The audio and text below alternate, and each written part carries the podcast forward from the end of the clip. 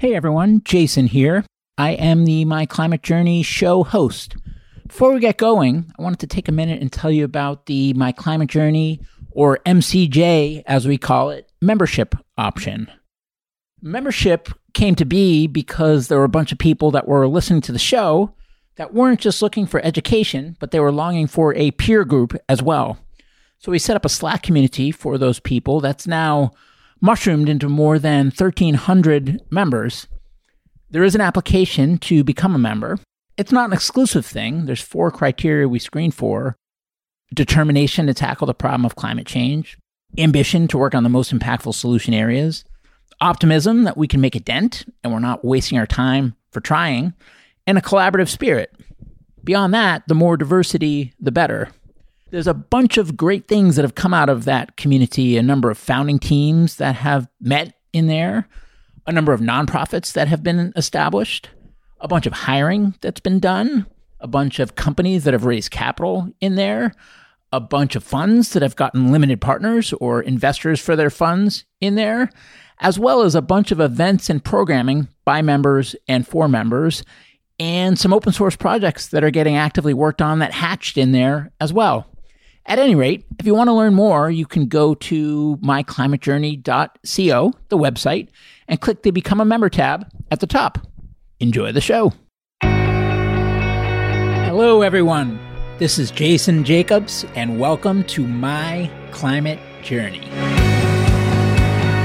This show follows my journey to interview a wide range of guests to better understand and make sense of the formidable problem of climate change and try to figure out how people like you and I can help. Today's guest is Elizabeth Lewis, Managing Director and Deputy Head of ESG at Blackstone. Blackstone invests across alternative asset classes on behalf of pension funds and other leading institutions. And I was excited for this discussion because, as Deputy Head of ESG, for such a large portfolio of assets, Elizabeth's got a really interesting perspective. In this episode, we cover Elizabeth's journey to doing the work that she's doing now. And we also have a great discussion about how a firm like Blackstone is thinking about ESG, how they're thinking about decarbonization, both of their own footprint, but also, as important or more importantly, the footprints of the companies or assets that they work with. We talk about the motivations of these companies. We talk about where they are on their journey. We talk about what it is about Blackstone and their model that makes them able to have such a big impact on these firms, their long time horizons, their ownership model. We talk about their progress to date, what's coming next, and we have a great discussion about where their efforts fit into the big picture and what else matters as we strive to decarbonize our global economy. Elizabeth, welcome to the show. Great to be here. Great to have you. And I've been meaning to connect with you, anyways, outside of the show because you grew up in the town that I live in now and you've worked in climate for a long time. And I don't know how many people fit that category, but I'd like to know them if they do. Go Red Sox. exactly. And not only that, I mean, you really do have an interesting background because Blackstone obviously swings a big bat and then in your prior lives you've kind of hit this topic from a from a diverse group of high impact areas. So and also full disclosure there are areas that maybe i'm less familiar with as an early stage technology startup guy. So thank you for making the time and i'm really excited to learn from you. Thank you so much for having me. I'm a big fan of your podcast and so i'm excited to be here. Great. Well typically when guests come on we just ask them to take it from the top with your current role and company. So, can you tell us a bit about Blackstone, what the company does, and what you do within the organization? Sure, thank you. I'm a managing director and deputy head of ESG for Blackstone. Blackstone is the largest alternative asset manager in the world. We invest across all sectors and all asset classes. So, climate is really important to us from a number of different perspectives, and it's an exciting place to be and to really make a difference on climate change. I think a, an important part about Blackstone is that we are longer term investors, right? So we, for many of our investments, we hold them for many years at a time. We have some perpetual capital vehicles.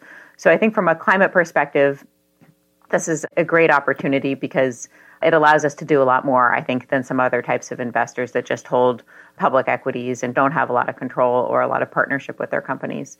In my role, I sit at the corporate level and I get to work with all of our fund strategies across all of these sectors. I get to work with the ESG leads in the investment teams and also directly with the investment teams. I also spend a lot of time talking to our investors in our funds and our shareholders. So Blackstone's a public company, so we also have shareholders, and many of them have high expectations on climate as well. It seems like you have really found a role that marries capitalism or profit and impact, and that that's been a theme throughout your career. It'd be great to just delve a little bit into your personal journey. I know your earliest roots, but how did you find yourself working at this intersection and when and how did that quest for impact come about? So, early on, I think I had a pretty strong interest in having a positive impact on the planet. I was really fortunate to learn about climate change in college. So, I had my first course on climate change when I was a freshman at Harvard in 1997 and I'm, you know, just so grateful that there were professors there at Harvard who were studying this so early on and thought it was important to teach right freshmen who really hadn't decided any particular interest or concentration, but they thought it was important knowledge even back then for all students to understand. And with that grounding in the science, I knew it was just a really complicated problem and a problem that was going to be important for, you know, certainly much of my lifetime. I didn't frankly, know sadly that it was still going to be such a crisis at this point in my lifetime. And I thought about different ways that I might be able to work in climate change. I was lucky to end up in management consulting after college, which I think was great exposure, frankly, to the number of different sectors that climate change impacts. And I had a really strong grounding in that experience working both with fossil fuel companies, the government agency that oversees fossil fuel exploration in the United States, but also sustainable energy companies, be it renewable energy companies, but also companies on the demand side of the equation, right, that wanted to be more sustainable. And I think I realized in that experience just the power of the private sector to innovate and to invest in technology and to be creative in coming up with solutions to climate change. And so I was always drawn to that, I think, that ability of companies and investors to really make a big change in a big way and quickly. But I've also, over the course of my career, really benefited from having a range of different experiences, all again focused on climate. But I spent several years, for example, at World Resources Institute, the sort of leading think tank that focuses on climate change. Started a program there to create research that was applicable and practical for asset owners to be able to invest in a more climate friendly way. I also spent several years at the private sector part of the World Bank Group, developing standards for how investors could invest in alignment with the Paris Agreement, thinking about how to increase climate finance and what the role of intergovernmental organizations are in that. And then also spent several years at a small but pioneering private equity firm that was focused on climate solutions, sort of very early on, founded in 1990. So the the CEO, the founder of that company, was a, a huge pioneer in that space. Jeff Leonard was his name, and I think you know from that I saw these sectors that were niche really emerge and got to see what what worked and what didn't work. And so now that I'm at, at Blackstone, you know, we have just a tremendous opportunity to actually make companies across all of the sectors stronger. So for me, it's just a sort of perfect example of I think sometimes in life you don't really know how valuable your prior experiences will be. But for me, having that sort of diversity of experiences has really helped me be more effective now in a big global investment firm at Blackstone. And since you've been working in and around climate for a long time, maybe talk a bit about what your theory of change was when you first started learning about climate and then how that theory has evolved over the years and where it sits today. So when I started out in management consulting and then at Global Environment Fund, the small private equity firm that I was at, there was a lot of focus on trying to develop solutions to the climate crisis. And then around that time, sort of 2008, time frame when I started at Global Environment Fund, there was a lot of capital that poured into these solutions, these technology solutions for climate. And I think there was this idea that we just needed more capital and sort of a high technology, I guess, approach to coming up with these solutions that then would be adopted by the world and solved.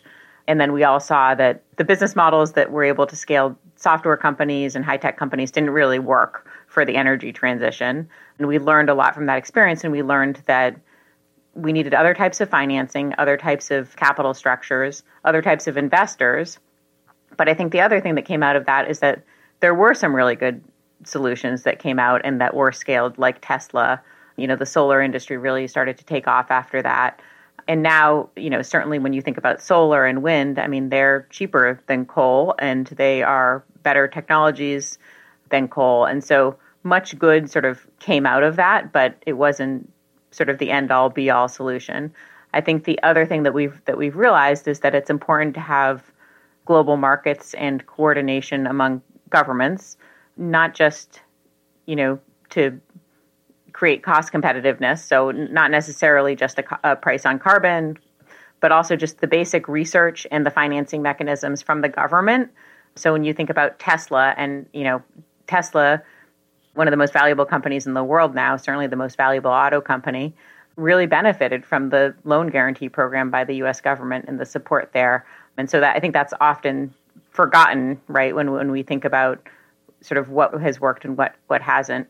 But at the same token, you know, when you look at it from the United States perspective, we really lost a lot of capability around renewables to China and to other countries, right? So there are areas now where we're sort of way behind and we'll have to make up ground to become a, a leader in this industry. And so when you think about, I think that my sort of theory of change has come to involve just the importance of global cooperation and governments coming together. And I think the appreciation that the private sector really does have for this. I think another example of this is when you think about the dislocation in the energy markets that we've had starting last fall and leading up to now. I think it's sort of ripe ground for having better coordination for all of the investors now who, you know, in contrast to the 2008 9 timeframe, you know, investors want to go into these sectors at huge scale. And I think just a little bit of sort of guidance and coordination signals from the government will really help that process, make sure that we're investing at scale into the solutions that are needed for us to hit our net zero goals. And if, if you think back to when you first started working in climate and how you felt about the problem in terms of how dire it is, our ability to address it effectively, and how bad things will get in the interim. Maybe contrast for a moment how you thought about it then, if you remember, versus how you're feeling about it at this moment in time, with the understanding that it'll continue to evolve over time as as more cards get dealt. Yeah, it's a great question. Something I think a lot about. I think when I learned about it in college, it, it seemed like a big problem, but also a somewhat straightforward problem to solve. I remember we spent a couple classes learning about the Kyoto Protocol and sort of the failures of it and thinking about what the solutions would be to that. And it seemed pretty straightforward. I think there was also a lot more consensus than there has been in some of the years between then and now about the science actually. There was, you know, even though the science was much thinner then, there was sort of more, I think, maybe trust in science across the board in this country. And so then I think there was a time where, for many years, I think climate seemed like not the most important issue on people's minds and certainly companies' minds, investors' minds. And I think now, on the bright side, we're at a place where it is a top priority for almost any investor, any major investment firm. Climate is a top priority, I, I think.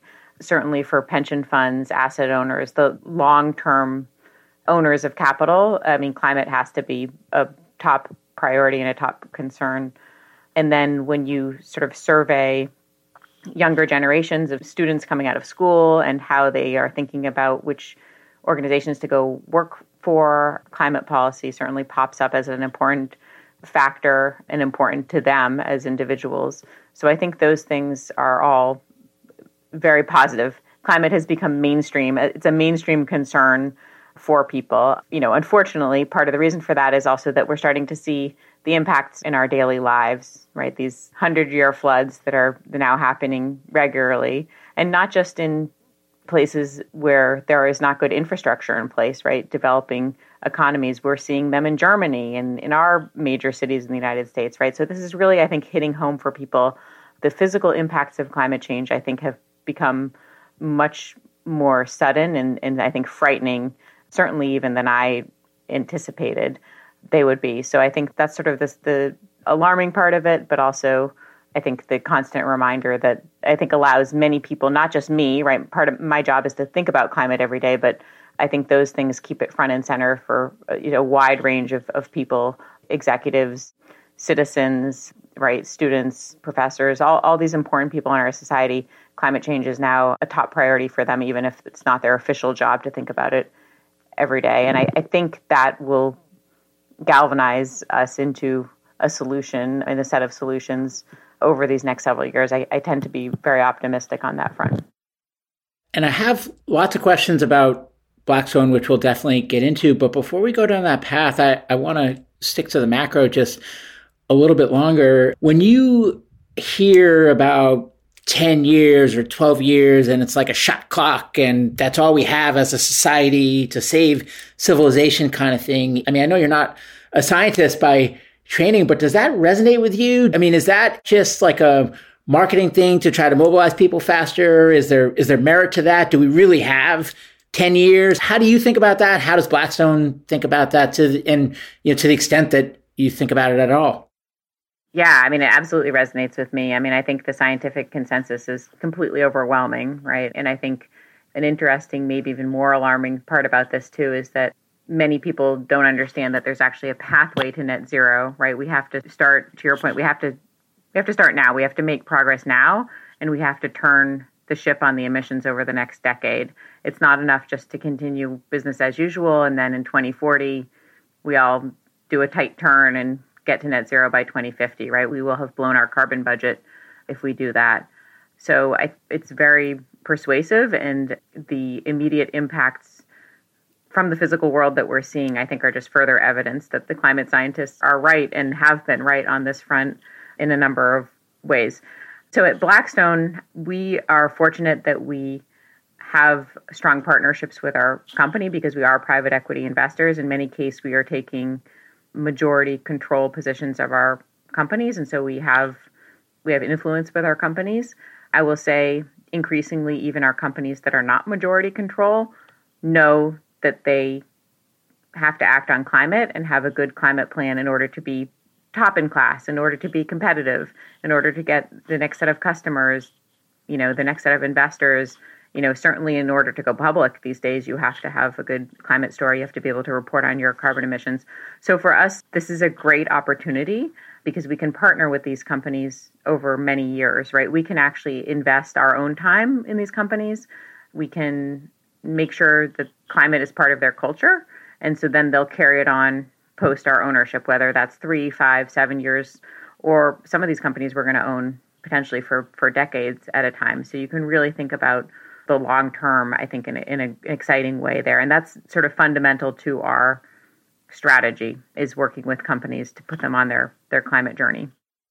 Uh-huh. And there are some that would say that capitalism is such a powerful machine and it's not about abandoning capitalism it's about channeling it as a force for good and there's others that say that inequality is already huge and it's only continuing to get worse as the capitalist machine plays out and as the climate change problem becomes more pronounced it also will inevitably lead to more of a scarcity mindset where people with means will take steps to make themselves and their families or their organizations, et cetera, resilient. But the people without means are the people who least contributed to the problem, but will most bear the brunt of the initial impacts of it. How do you think about that in terms of our existing construct as a as a society? Do you think that the engine we have is the engine we should use, or or do you think that we are maybe leading up to a point where we might need to consider a more material change? So I think the private sector and capitalism is a critical part of this engine, right? It's not the only engine, but it's a critical part of of this engine, right? So the economists predict that we need over $4 trillion of investment a year in order to build out the infrastructure to hit net zero by 2050. So $4 trillion a year is, is a huge amount of money. The governments alone don't have this money, right? So the private sector is going to be critical. The private sector also offers innovation and speed and sort of all of the actual practical solutions that are needed to confront this climate crisis head on.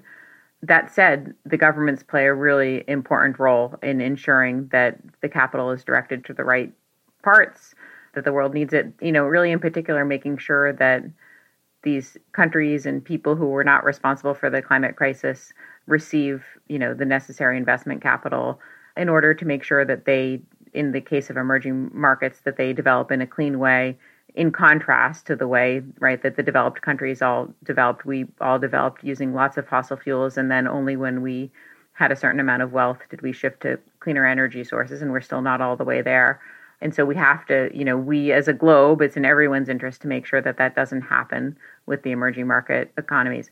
I will say on the point of who is most at risk and, and suffers the most I mean, if we don't solve the climate crisis those who are the poorest and those in emerging market countries are going to suffer tremendously, right? So we we need to do everything and disproportionately to those of us who have more comfortable lives. But if we don't solve the climate crisis, this all gets worse for everybody. So I think this idea that we should sort of forget solving the climate crisis because it's going to lead to greater convergence and so that everybody will have a hard life that doesn't really make make a lot of sense right? We need to solve the climate crisis for the good of everybody especially those who are most poor and most vulnerable and we need the private sector in order to do that because of everything that the private sector offers. Turning now to blackstone just to clarify blackstone is not doesn't have impact anywhere in its charter, right? It's not concessionary capital. It's not philanthropic in any way to the extent that Blackstone does care about impact and act on impact, where does that come from? Why would an organization like Blackstone, I mean, before we even get into what Blackstone is doing, like, why should any organization in Blackstone's shoes care? Other than the collective good, which is the obvious reason that you would hope everybody would care, but what about in their own, for their own selfish interests? Right. Yeah. No. So, yes, we are in the business of producing good returns for our investors, many of whom are pensioners, firefighters, teachers. And so there is obvious tremendous benefit and importance in, in what we do. And that is the heart of our business is to be a good investment firm platform and to create long-term value for our investors. But we also fundamentally believe that we can be a force for good in this world while we produce good returns for investors and contribute to a stronger economy. And I think that's very deep in the value system at Blackstone across the board, across our professionals, and r- right up to the top of our executive leadership. So, the way that that actually manifests itself in our investments is that we believe that by implementing strong climate policies, by implementing strong ESG practices within our portfolio companies, we are helping to create stronger and more resilient companies that stand the test of time. And we have now a bunch of experience doing this. We have over a decade of experience working with our portfolio companies. And so we've seen the impact that that's had on our portfolio companies over time.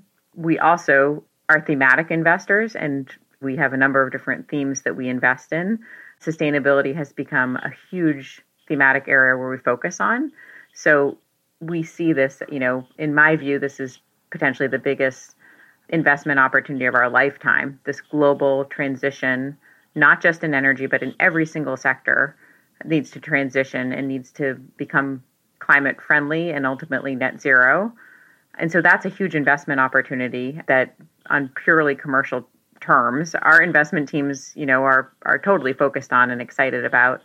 You know, I think the third thing to mention is just that all of our important stakeholders find this topic very important right now, right? So our limited partners that I mentioned, the pension funds, other types of long-term asset owners, right? They hold their capital. They they're going to need to produce good returns into perpetuity for their own stakeholders, and so they need to ensure that their portfolios are climate proofed and that they have returns. You know, they have assets 100 years from now to provide to their constituents. So they've really taken, I think, a very strong focus on climate change.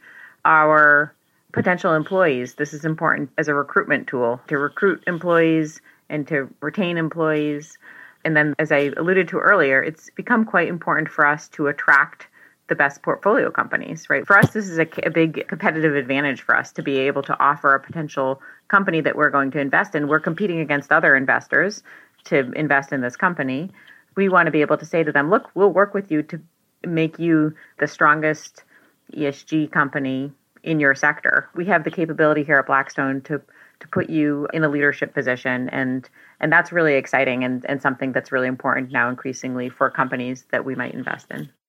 So you, you mentioned earlier in the discussion that one of the advantages Blackstone has is the long time horizons and the more hands-on approach that you take with the companies that you work with. And I'm just curious from a time horizon standpoint, I've heard that before with some longer term capital allocators that if you look out far enough, the collective good and the self-interest intersect, right? But is there a threshold below which, from a time horizon standpoint, they don't intersect, and therefore, other than voluntary, because you're a bleeding heart, if you're just optimizing for your own wallet and those of your shareholders, you would not care about addressing a problem like climate change?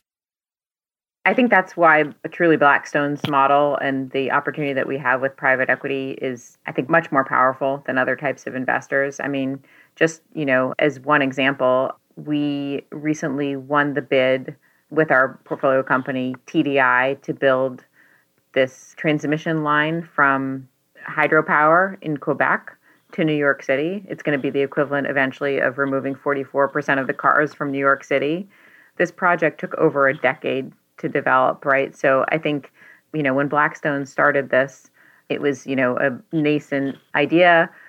Many teams at Blackstone worked at this over many years, worked with the communities, labor organizations, environmental groups, with the power company. And there were many times over the course of this decade that there were questions asked, right, internally. Is this a good, you know, is this a good thing to be putting more money into? It's unclear, right, what the outcome will will be and if there will be a positive outcome for Blackstone and when that outcome will be. And so I think in a lot of investment firms they would have pulled the plug you know, much earlier. So I think this is something where having size such that you can take some of these risks, but also having the patience allows you to actually a understand the problem and then apply resources and apply capital to sort of work through what are sometimes very complex situations, right? There's no sort of clear roadmap for how you develop a power plant working with all of these, or a power line working with all of these different stakeholders. So I, I think, I guess that's what I would say in terms of the private equity model and the ability just to really implement change. And I, I guess my other example is just, you know, when we partner with portfolio companies, so we've we've made a long-term commitment. So I think this would also be hard to do if you had a shorter time horizon. We've committed to a three-year emissions reduction target across portfolio companies where we control energy usage. So that I think just allows us to all be focused on the same page at a time horizon that is several years out. I don't think it's again the end all be all. I mean, I think there is sort of these problems that are global and complex can't be solved alone by the private sector and I think that is where governments really would like to should come in and provide some guidance. I mean, I guess, you know, another point to make on this is I think that the private sector has shown that they really would like some structure and framework from government entities. I mean, COP26, which we just had in Glasgow in November, I mean, it had more private sector participants than ever, right? This has become a major private sector event. And so not only are these companies saying that this is a huge business opportunity and they want to go to COP and they want to meet with each other and they want to do deals and they want to develop projects together, it's a competitive advantage for countries to attract companies to their countries, and the so the, the businesses go there to meet governments and to build relationships so they can expand into different markets.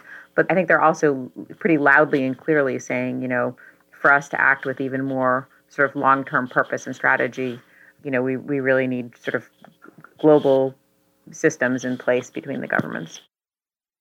Well, a lot of what we've talked about so far in this discussion is climate focused, and your title is managing director and deputy head of ESG. Where does ESG sit relative to climate? So, some organizations, for example, have a chief climate officer. Are they synonyms? Is there overlap? Does Blackstone have a separate climate team? How do you think about that? And, and is it tricky to choose whether you put the word ESG on your business card or climate? If you even have business cards, I don't know if they still exist. exactly. Back back when we were actually going to conferences and meeting in person. That's a great question. So, I mean, ESG for for those who who don't know it is stands for environmental social governance. And it's really investors' way of applying these non-financial factors in their analysis to identify material risks and growth opportunities. For us at Blackstone, we have three main ESG priorities where we really feel we can have a huge impact, but also that these issues are important no matter what type of portfolio company you are. So these are universal top priorities on the ESG front. One is climate, the second is diversity, equity, and inclusion, and the third is good governance. And so for me, it's quite helpful that I have a very strong background in climate because climate has become such a top priority for Blackstone and also for the world. But the great thing about Blackstone is that we have a range of people who have different types of climate expertise. And that's, I think, really required now in this world to have a big impact on climate. It's not just, you know, there isn't just one profile of somebody who has climate expertise. As you know from all the amazing guests you have on this podcast, people now bring all sorts of different types of climate expertise to the table.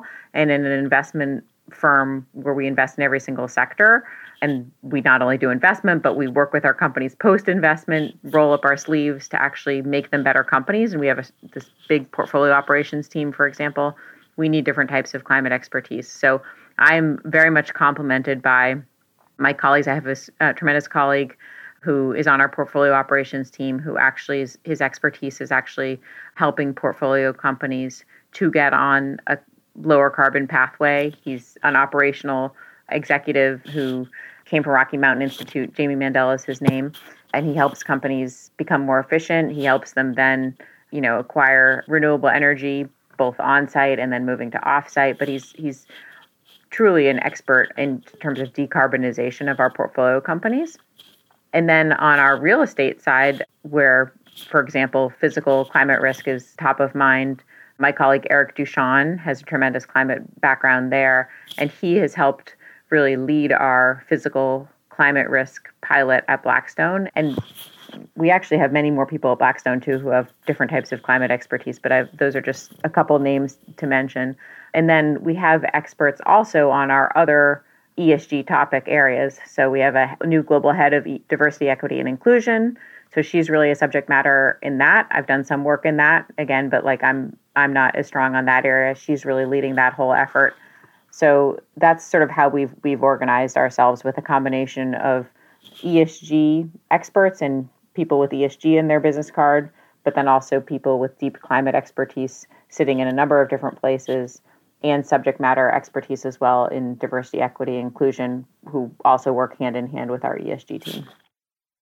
And I, I read that one of the initiatives that you'd taken on was a carbon footprinting exercise within the portfolio. And I'm curious, given that the portfolio spans a bunch of different industries and sectors and that you can't improve what you don't measure and yet measuring is different and has different challenges depending on what sector you look at what's the blackstone approach been in terms of carbon accounting is it tools that you've built in-house are you using outside tools? Do you feel confident that you have accuracy? Are there key gaps? Does it depend on the sector? Like, what's the general state of the state there? Yeah, it's a, it's a great question. This is an area where our work on ESG across our portfolio of companies has really informed our investment strategy. And so, our partner on the carbon footprinting exercise is actually a pretty recent investment of ours, Sphera, which is a real a leader in carbon life cycle accounting, ESG data. They've been a tremendous partner for us. We invested in the company last year, and we will partner with them to do the carbon footprinting of our of our portfolio companies. And again, we think it's one of the biggest carbon accounting exercises ever done. And it's spanning all different sectors, so it is different depending on what type of sector you're in.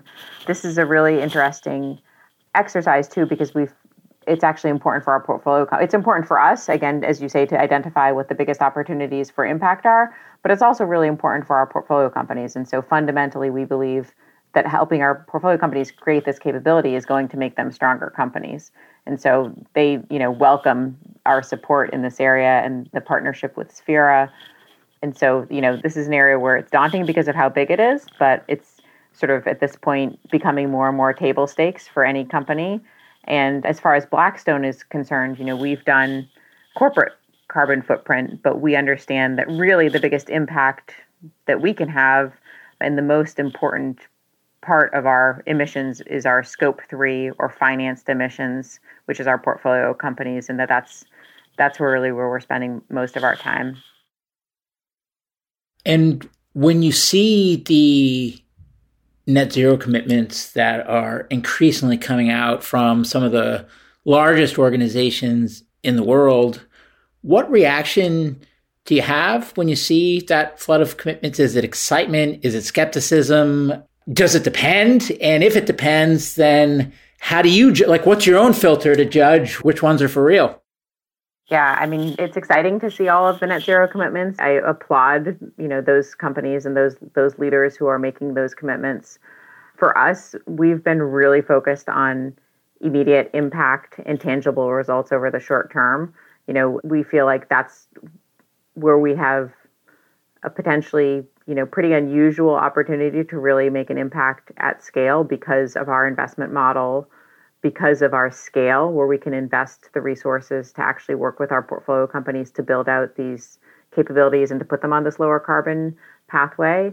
And in my view, it you know aligns very well with the climate science, which is that we need to make immediate impact. We need to turn the ship within the next decade on climate emissions, and we can't we can't sort of wait until you know close to 2050 to do that. So I feel that you know we really have a leadership position by having these commitments that are short term. We so in our portfolio companies where we control energy usage, we've committed to 15% emissions reductions over the first 3 years of ownership in aggregate and so that's very much informed by this pathway that the world needs to be on to re- hit net zero by 2050. So and potentially we will consider how we can go beyond that in the future. But for right now, we really like that we have this short term, immediate focus, having tangible results. And I think, you know, it, will be interesting to see what happens with all of these global commitments and how much scrutiny there is really on them going forward. I think that's a really important question to just keep asking companies and investors whether they have a net zero target or not, but just what are you doing over the short term? Because that's really where, where we all need to go as a world as much as I applaud these net zero commitments.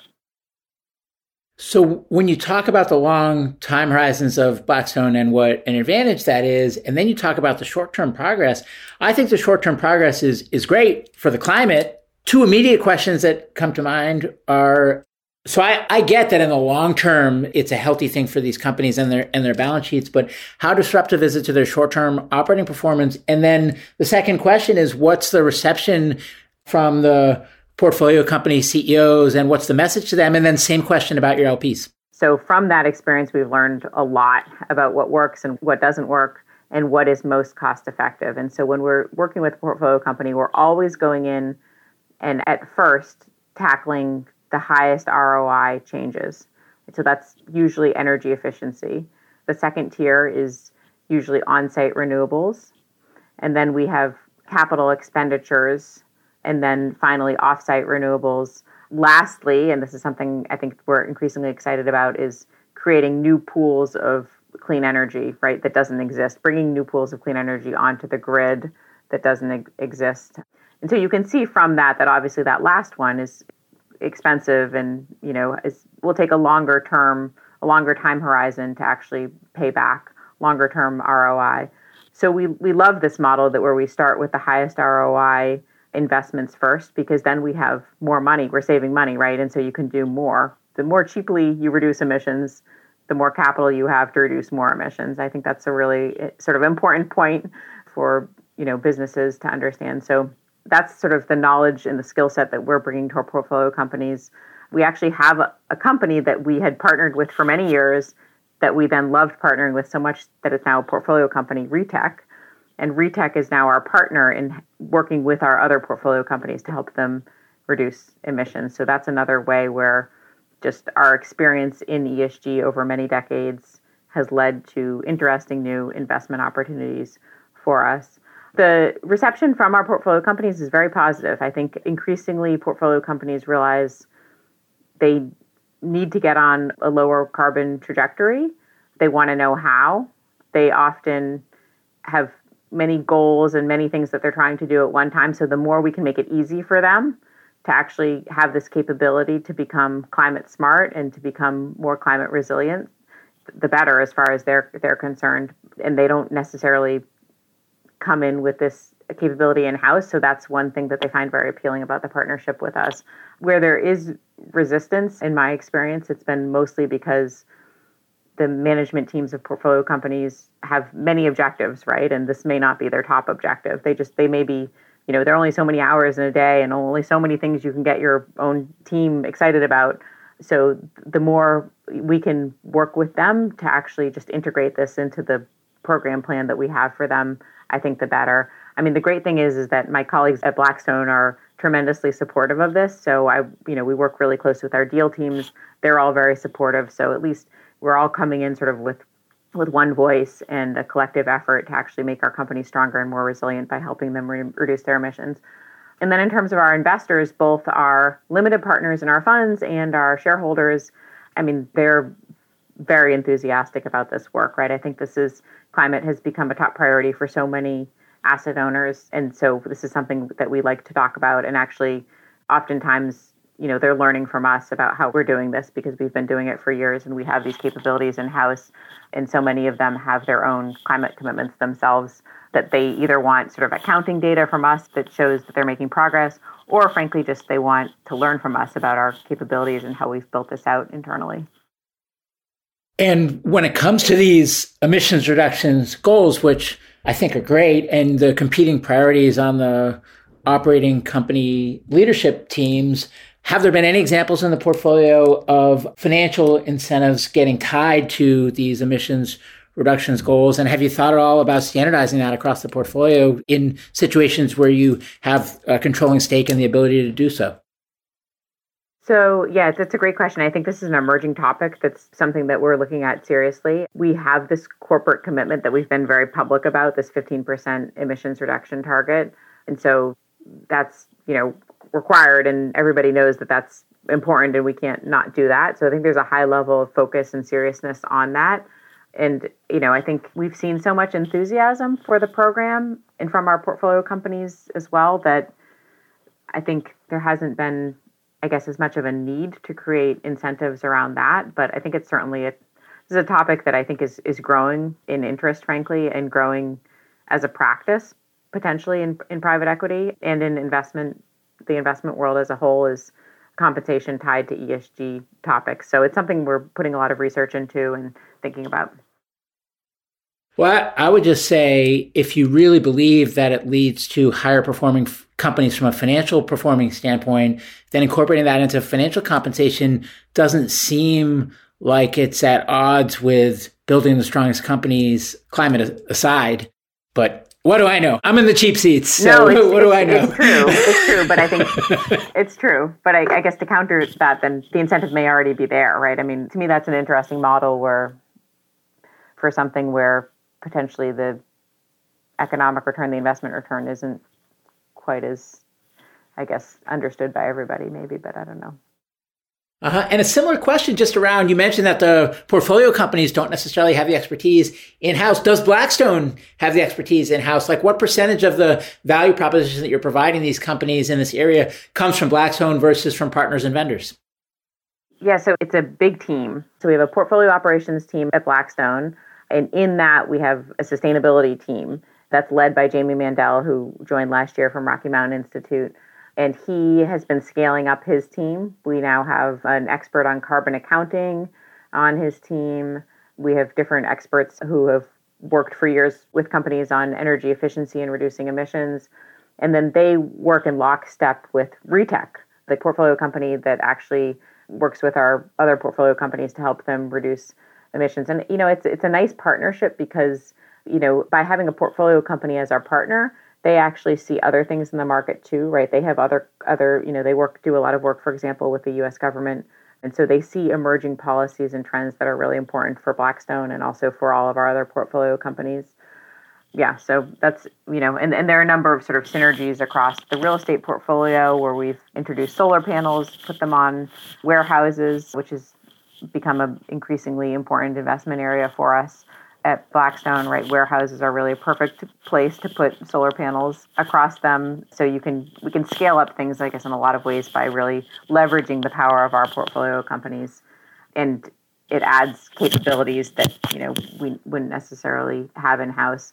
Although I would say our our in house actual Blackstone employees, you know, I think we're second to none, sort of in terms of how much we've been able to scale up expertise on climate across the firm.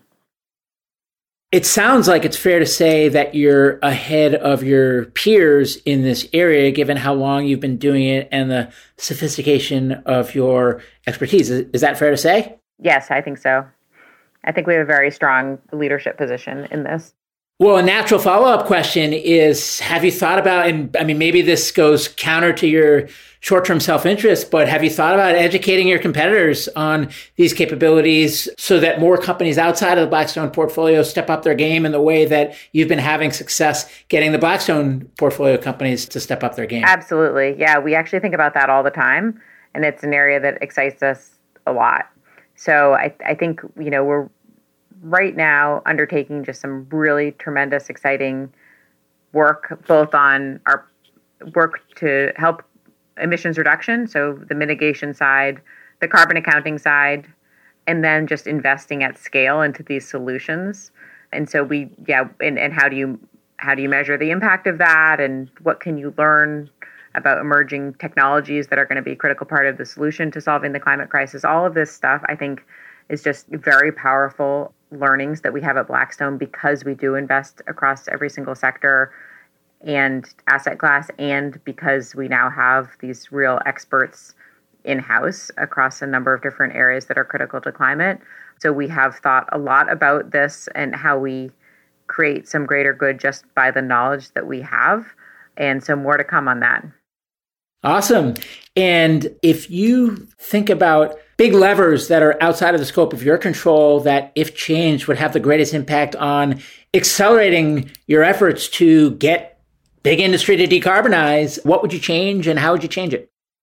So I, th- I think the really big lever is having greater guidance from governments and from intergovernmental organizations and standard setters, sort of everything outside of the private sector. I think the last few years have showed us that the private sector is is all in. I mean, I really think that's that's true. They're just on the whole, companies and investors are just extremely eager to invest in climate solutions. They're extremely eager to reduce carbon emissions, but they also operate in a marketplace, right? And it's in a capitalist system in our, our country and so sort of greater coordination within government and then also between governments i think is really important. Rules of the road right? If we're going to scale up investment such that it is this 4 trillion dollars a year that's required there's going to be need for greater rules of the road.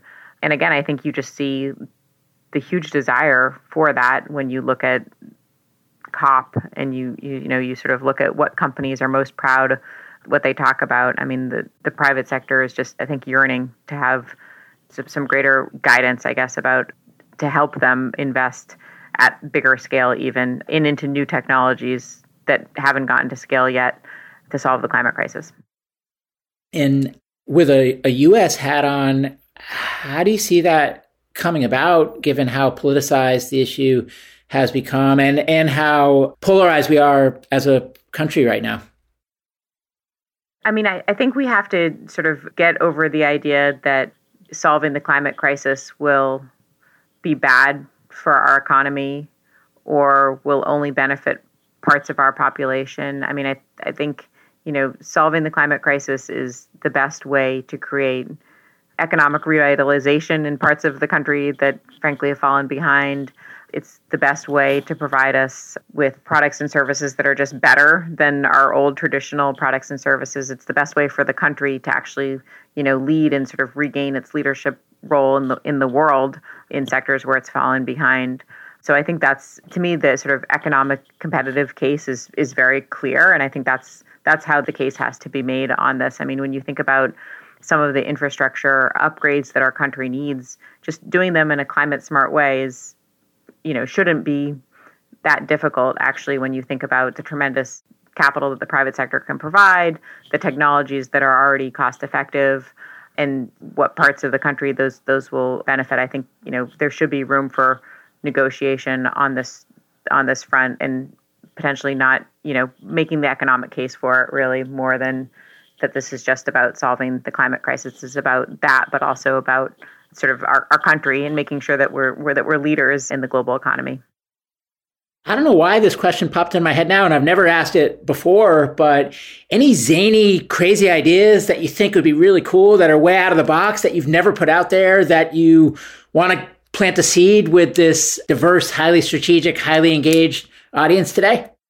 Well, one thing that I worked on early on in my career which is not, is, so this is not an original idea, but I think it, you know, I, I think it's new for most people, which is, you know, we could have a clean energy bank of the United States, right? We've scaled up, you know, our, we developed the internet, you know, the, we've been leaders in space exploration. You know, our country has been such a leader in so many important technological things that have changed the world. And there's no reason that the climate crisis should not be an area where we where we lead and we change the whole world because of our leadership. So I think you know something like having a clean energy bank of the United States where we invest at bigger scale into emerging technologies, but also really think about how to create financing mechanisms such that we can scale up the technologies that right now seem a little bit risky, whether they are or not, but are perceived to be risky by investors.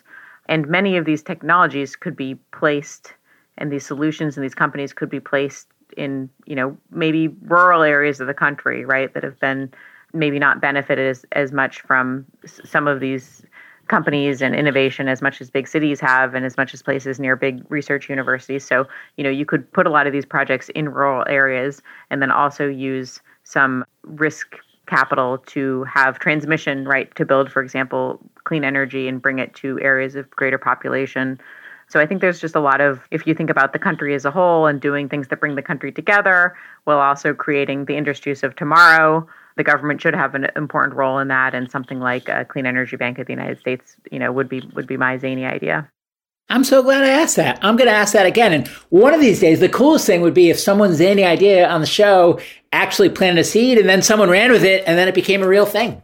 So who knows? We, one awesome. never knows. But now, now you put it out there. My last question is just for anyone listening that's inspired by the work that you're doing, which is pretty awesome, by the way. How can we be helpful to you? Who do you want to hear from and about what? Thank you. I'd love to hear from many of your listeners. I think your your listeners and the other guests you had on your show are just this amazing community.